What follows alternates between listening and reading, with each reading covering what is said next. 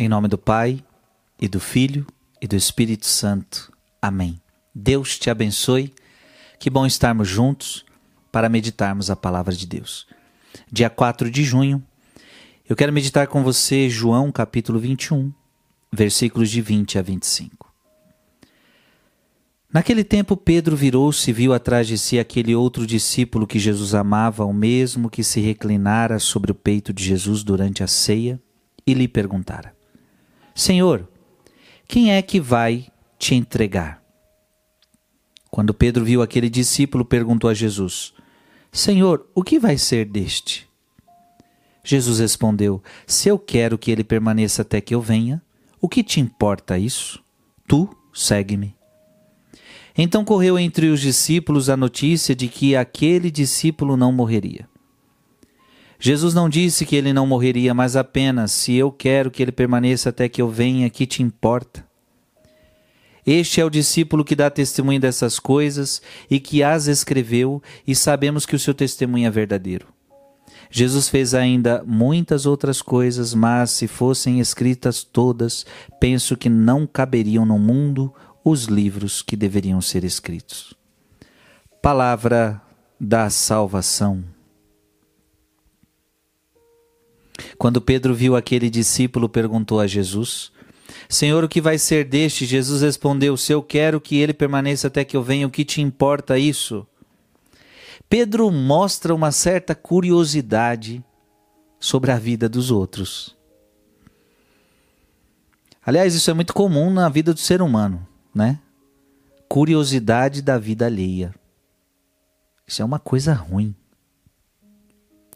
curiosidade sobre a vida alheia. Ainda mais agora com rede social, ficou muito mais fácil de, de ver a vida dos outros, né? E muitas vezes a gente vai bisbilhotando a vida de todo mundo com uma simples curiosidade. Pedro mostra uma certa curiosidade, ele quer saber qual vai ser o destino de João. E aqui a curiosidade é o quê? A curiosidade é saber o destino. Eu quero saber qual vai ser o destino de João. Não sei se na curiosidade de Pedro também tinha uma certa inveja, não sei. Porque João era o discípulo mais amado. Então será que ele vai ganhar mais do que eu? Não sei, o evangelho não relata isso. Mas há uma certa curiosidade. E Jesus não responde à curiosidade de Pedro. Jesus não responde. Jesus chega a dizer: o que, tem, o que te importa isso, Pedro? O que te importa isso, Pedro? O que te importa o destino de João, Pedro? Não cabe a nós sabermos de, o destino da vida das pessoas.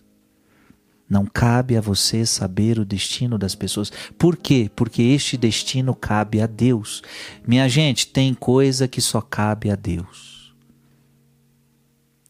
E aqui tem um ponto muito importante: a gente não entende o porquê de muitas coisas. O porquê que aquela pessoa teve aquele destino, a gente não entende. Por que, que aquela pessoa morre de acidente? Por que, que aquela pessoa, aquela mãe que tanto amava aquela criança, perdeu aquela criança num aborto espontâneo? Por que, que aquela mãe perdeu o seu filho tão novo? Por que, que aquela mulher perdeu o seu marido ainda em pleno auge do casamento, com uma idade tão, no, tão novo? A gente não sabe o destino das pessoas. E a curiosidade sobre o destino das pessoas, o porquê, isso, gente, repito, isto não compete a nós. Jesus não quer que a gente fique preocupado com o nosso futuro, e nem com o futuro das pessoas. O futuro das pessoas compete a Deus. O destino das pessoas compete a Deus. A mesma coisa você, o teu futuro compete a Deus. É por isso que a igreja nunca concordou, nunca vai concordar, Deus não concorda, Deus não aprova quando você vai buscar lugares para descobrir o seu futuro. Então você quer que alguém leia a tua mão para descobrir o teu futuro? Está errado, isso é um pecado. Ou então você paga determinado lugar e você vai fazer um jogo, ou você procura um, uma, uma pessoa que diz ser espiritual e que vai revelar o teu futuro, ou vai revelar o futuro de alguém. Isto, filho e filha, é um pecado. A Sagrada Escritura não lhe permite isso. A, o, o Evangelho não lhe permite isso. O teu futuro a Deus pertence e você não, Deus não quer revelar para você nem o seu futuro, nem o futuro dos outros. Porque isso cabe a Deus. Cada um tem seu destino. Cada um tem seu destino. Cada ser humano é único neste mundo. Cada ser humano tem uma história única neste mundo. E cada ser humano tem um final único neste mundo. Cada ser humano tem um destino único neste mundo. Nenhum é igual ao outro.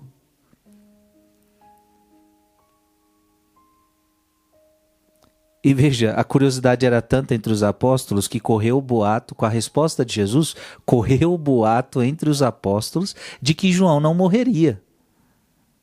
Veja, a, o que a curiosidade leva? A curiosidade leva ao erro.